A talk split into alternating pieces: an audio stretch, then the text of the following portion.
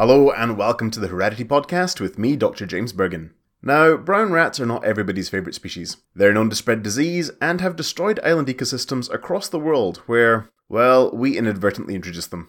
But these tenacious little invaders also make a fascinating study system for population genetic studies. And in this episode, we hear from the authors behind a recent Heredity paper. Genomic analyses reveal three independent introductions of the invasive brown rat, Rattus norvegicus, to the Faroe Islands. It's a fascinating study with its origins in human exploration and tragedy, and it's a story that reveals the invaluable role of peer review in modern science. So, let's meet our authors. Hi, I'm Emily Puckett, an assistant professor at the University of Memphis, and I study phylogeography and population genomics. My name is Eva Magnussen, associate professor in biology at the University in the Faroe Islands. I am lecturing in different biological disciplines, mainly related to ecology. My scientific work is mainly on small terrestrial mammals. Welcome to the Heredity Podcast. This study is focused on the population genetics of the brown rat on the Faroe Islands. And just in case listeners don't know much about the Faroes, maybe you could just tell us a bit about the islands in general and the motivation behind the study. The Faroe Islands are some highly isolated archipelago in the, in the middle of the North Atlantic, among Iceland, Norway, and, and Scotland. They consist of 18 small islands, which are uh, separated by small sounds about 50 to 100, uh, 100 meter between them. And thus, the islands are a kind of laboratory for scientific work, mainly on genetic analysis and things like that. Yeah. So this project really started with my postdoc advisor, Jason Munshi-South, and he and I had been working on the global phylogeography of rats. So when Eyðfinn approached us, we saw this great opportunity to add first to the global story, especially to capture the history of an archipelago with adjacent island populations where it's really interesting that not all of the islands of the Faroes have been colonized by rats. Additionally, this project had very clear hypotheses because of the historic record about both the source populations of the invasions as well as the timing of the invasions. And we really wanted to test both of those pieces of each hypothesis. But on a bigger picture perspective, we're really asking how well do historic records of invasions match what we can learn from population genomics? And this project is particularly interesting because it really tests the limits of population genomics to understand this type of demography because the invasions of the Faroes were so recent in time. Fantastic. And these rats aren't native to the Faroes, so how do people think they reached the archipelago in the first place? There's some interesting hypotheses, and these were the specific hypotheses that we were testing. So there was a shipwreck in 1768. Uh, it was a Norwegian ship that crashed off the coast of Scotland. And the hypothesis and the historic record said that rats rafted on the ship wreckage all the way to Suðuroy and that that's how they got to the Faroe Islands. And Suðuroy is the most southern of the 17 islands within this archipelago. Within two years, rats were seen on one of the larger islands, Streymoy, and then expanded to nearby islands, Eysturoy and Vágar. And then in 1900 to 1902, they appear in the most northern islands of Borðoy and Viðoy. So we were testing three hypotheses.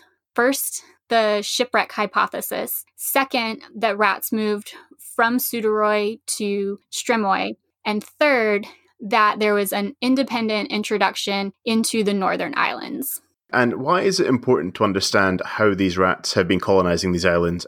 The rat came to the Faroe Island for 250 years ago. They make a big damage on the animal living in the Faroe Island, mainly on the seabird. And some of the population, for example, the puffins, the population decreased drastically. And uh, still the population is on a low level compared to the rat-free island. Of course, we want to destroy the rat from the island. And doing in this work, it's very important to know the biology, how are they living and how are they migrating between the island. So by doing genetic analysis, we can use this knowledge destroying the, the rat from the different islands. So it's very important.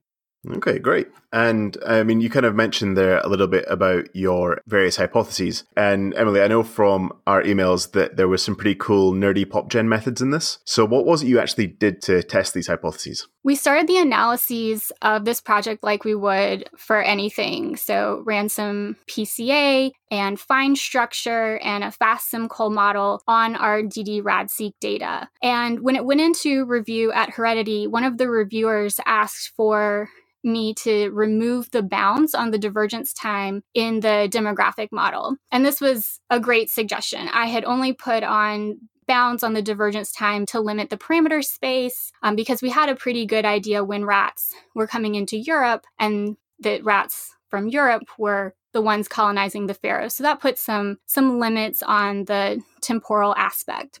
And when I removed the bounds to address the reviewer, the analyses went crazy. Uh, specifically, the demographic model was showing that the Faroese populations were ancestral and that they were the ones that colonized Europe. And frankly, common sense tells us that something was wrong. Like that is not the history of the species in this part of the world.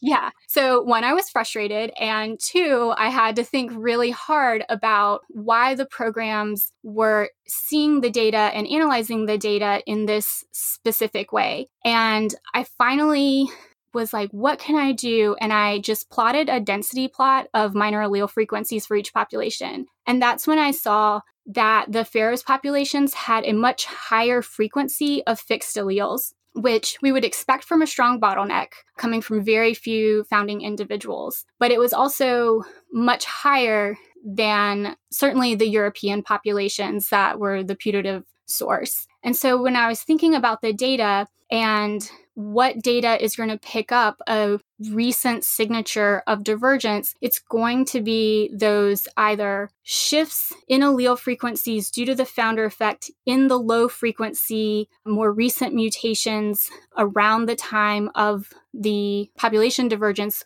or new mutations that occurred after the invasion event. And so, what I was seeing in those minor allele frequency distributions was that I wasn't capturing really any of that low frequency data that could actually get to the temporal estimates that I was interested in that were part of our hypotheses. And so that led us down a different path of thinking about how we were calling SNPs in the first place. So we were using all of the samples from both continental Europe as well as the Faroes, regular SNP calling, regular minor allele frequency filters of 5%, and saw that was really constraining these rare alleles that might be on the Faroes. So to address this, I called SNPs just on the samples from the Faroes and then identified the base pair positions and then recall them in the European populations and then put those data sets together. We still have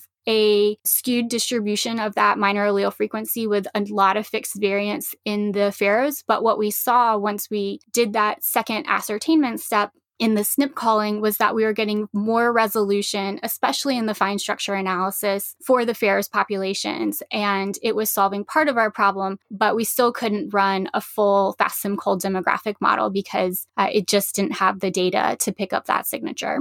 Yeah, great. I mean, well, I mean that's disappointing, but that's that's fantastic that so much came from what seems like a fairly minor comment. Yeah, it was really insightful that such a small like, hey, why don't you try it out? It shouldn't matter if you take a bound off of a demographic model, and then it was like, oh wow. Yeah, fantastic. So I guess in terms of your sort of original aims and hypotheses, what was this data actually telling you? Like, what were you finding in the study about their colonization and their demographics?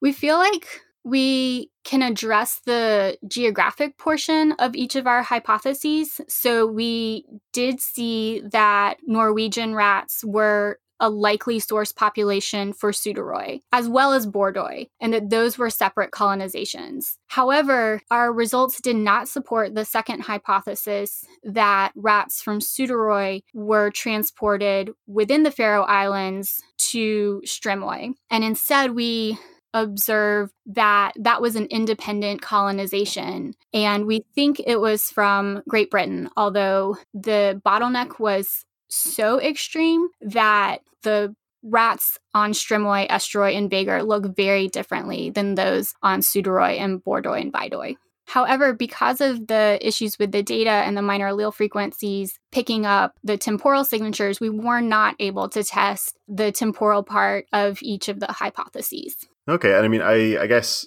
an interesting question there is that at the end of this paper, you do mention quite a lot of potential future research. Is that something you're hoping to tackle eventually?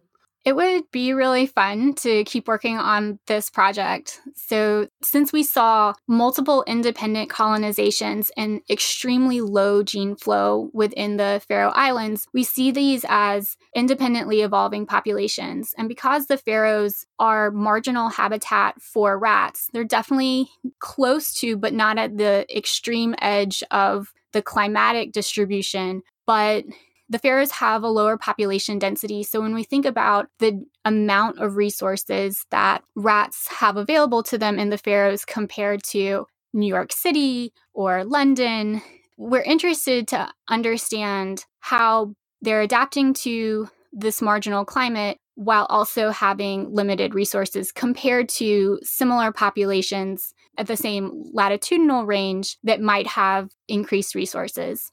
No, fantastic. And I guess I wonder what you think the sort of wider appeal of this study is. So, the sort of wider message in it. One of the wider messages is definitely with our SNP ascertainment calling strategy. So, if your population is extremely bottlenecked, you might have to think about what that's doing. And I think it's for us, it was really layered with the ddRADseq sequencing approach at the same time. So our RADseq, we were genotyping 5 to 6% of the genome. And then typical for a RADseq study, about 10% of our loci had variable sites. And so when you think about, well, if we're only getting variable sites in about 0.5% of the genome and we're looking for recent mutations, like very recent mutations, what's the chance that we're going to pick that up in the 0.5% of the genome that we're sequencing? And so I think that's something to consider, but not also not something to jump to. Like, I would definitely explore your data first